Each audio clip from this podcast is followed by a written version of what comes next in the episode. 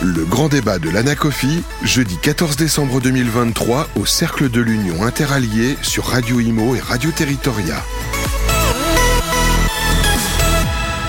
Bonsoir à tous, bienvenue sur nos antennes. On est ravis de vous retrouver pour le grand débat de la NACOFI dans le magnifique cercle de l'Union interalliée. J'ai le plaisir d'être avec Céline Marinck. Bonjour. Bonjour à tous et à tous. Vous êtes vice-présidente de Anacofi IMO et j'ai le plaisir également de recevoir Guy Cohen. Bonsoir. Bonsoir Bérénice. Vous êtes président d'Anacofi Syndicat. Alors, on va faire un petit point euh, sur, sur, plusieurs choses. Déjà, on va commencer peut-être par euh, la remise, euh, les prix mémoire et thèse, la remise de prix que vous avez effectuée, Guy. Alors, un petit, un petit débrief, comme ça, pour nos auditeurs. avec grand plaisir, c'était un très grand plaisir, parce que comme chaque année, on remet un prix mémoire et thèse. L'Anacofi a un partenariat avec 35 universités et écoles dans la France et euh, certains nous envoient leurs meilleures thèses. Et on a eu cette année une très belle euh, euh, récolte de, candidatures et donc de très bons prix. On a pu primer trois grands prix. je ne sais pas si je vous le dis ah, maintenant. mais bien sûr. Voilà, avec plaisir. Alors il s'agit de Jean Toussely, Jean Toussely Fortuné Montina, qui est devenu docteur en droit en faisant une thèse justement dont un des correcteurs était Madame Mahin. Et voilà. Et euh, ce prix euh, parlait de la gestion des sociétés civiles de placement immobilier face aux enjeux environnementaux. Et c'est quelqu'un qui vient de l'Université de Guyane, un pays euh, justement où il y a des problèmes environnementaux et c'était très très brillant. Oui. Voilà, ça c'était le Grand Prix. Le, Grand Prix.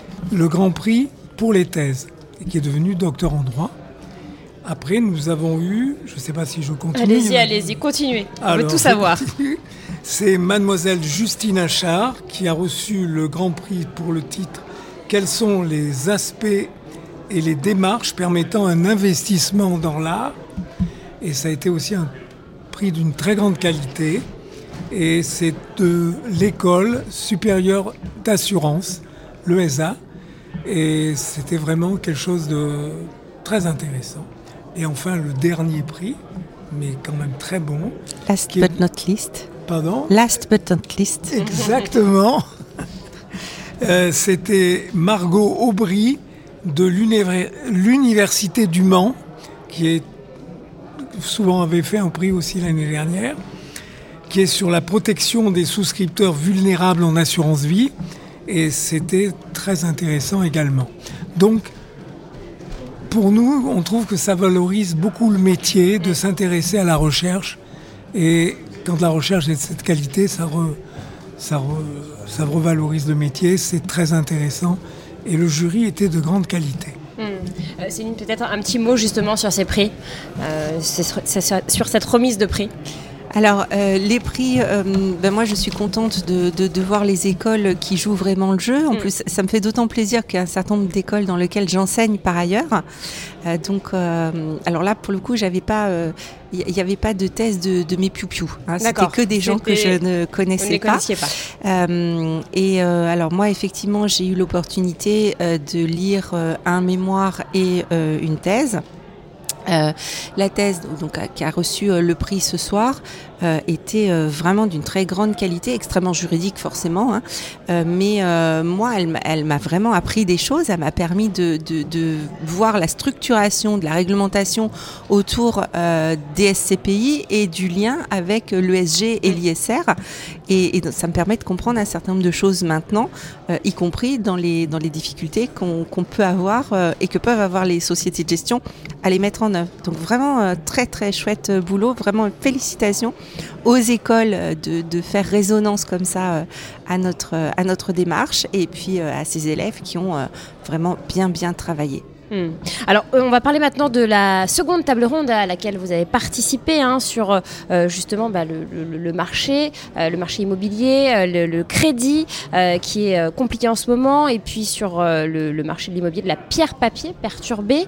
alors, c'est vrai qu'on a expliqué la conjoncture, hein, qu'on est en pleine crise du logement, avec des taux qui remontent, un nombre de transactions en baisse, des prix qui baissent, mais pas trop. Enfin, ça dépend. Hein, il y, a de fortes disparités en France. Côté Anacofi, comment on analyse la chose? Comment on voit la chose? Bah, on la voit euh, comme, enfin, comme elle est, c'est-à-dire comme elles sont en fait. Euh, on, voit les réalités marché euh, évidemment. ça nous impacte dans le sens où on, s'adapte, où on, les analyse, où on apporte du conseil à nos clients investisseurs. on a fait effectivement remarquer un certain nombre de points tout à l'heure notamment euh, Guy Marty. Euh, pour, pour le résumer en fait son propos, c'est de dire que euh, l'évolution dans les méthodes de prise en compte pour faire les évaluations des immeubles hein, détenus par les sociétés de gestion, le fait marquant, c'est que ça, cette évolution dans la manière de faire, ça a introduit de la volatilité sur un produit qui n'en avait pas. Donc un produit qui était stable devient volatile. C'est ça. Donc les SCPI, aujourd'hui, on peut s'attendre à ce que euh, les parts continuent à fluctuer à la hausse ou à la baisse. Donc ça, c'est un premier point. Après des années euh, records, hein, en termes que ce soit en termes de collecte ou de, rentabilité et de, aussi. Et de rentabilité. Alors, j'ai pas forcément moi en tête là tout de suite euh, l'historique euh, sur 20 ans, mais effectivement, il y avait, enfin, la rentabilité baissait là ces dernières années, mais mais pas pas dans des proportions différentes. Autant qu'on le voit aujourd'hui, suivant les SCPI et, ce sur quoi elles sont investies. ensuite, en ce qui concerne l'immobilier de physique, on va dire, euh, direct. Euh, par opposition à la pierre papier.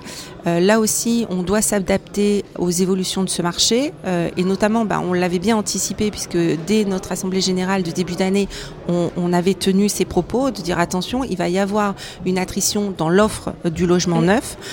donc historiquement, le CGP est plutôt conseil sur le neuf.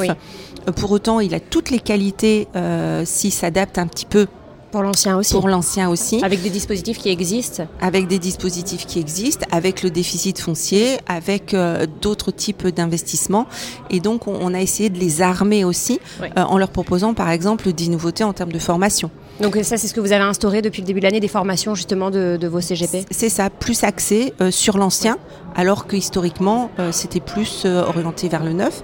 Donc voilà, on, on a vraiment réorienter l'offre sur la totalité du marché pour essayer de les armer au mieux. Et puis on le fait également par des flash news, par des informations, par de la veille juridique et réglementaire, euh, par des communications qu'on fait, mais comme on le fait là aujourd'hui et puis comme on l'a fait euh, tant de fois euh, sur effectivement des évolutions marché. Il y a pas mal de changements hein, du coup en ce moment. Et c'est pas fini. pas fini. Je pense qu'on va avoir un bon début d'année.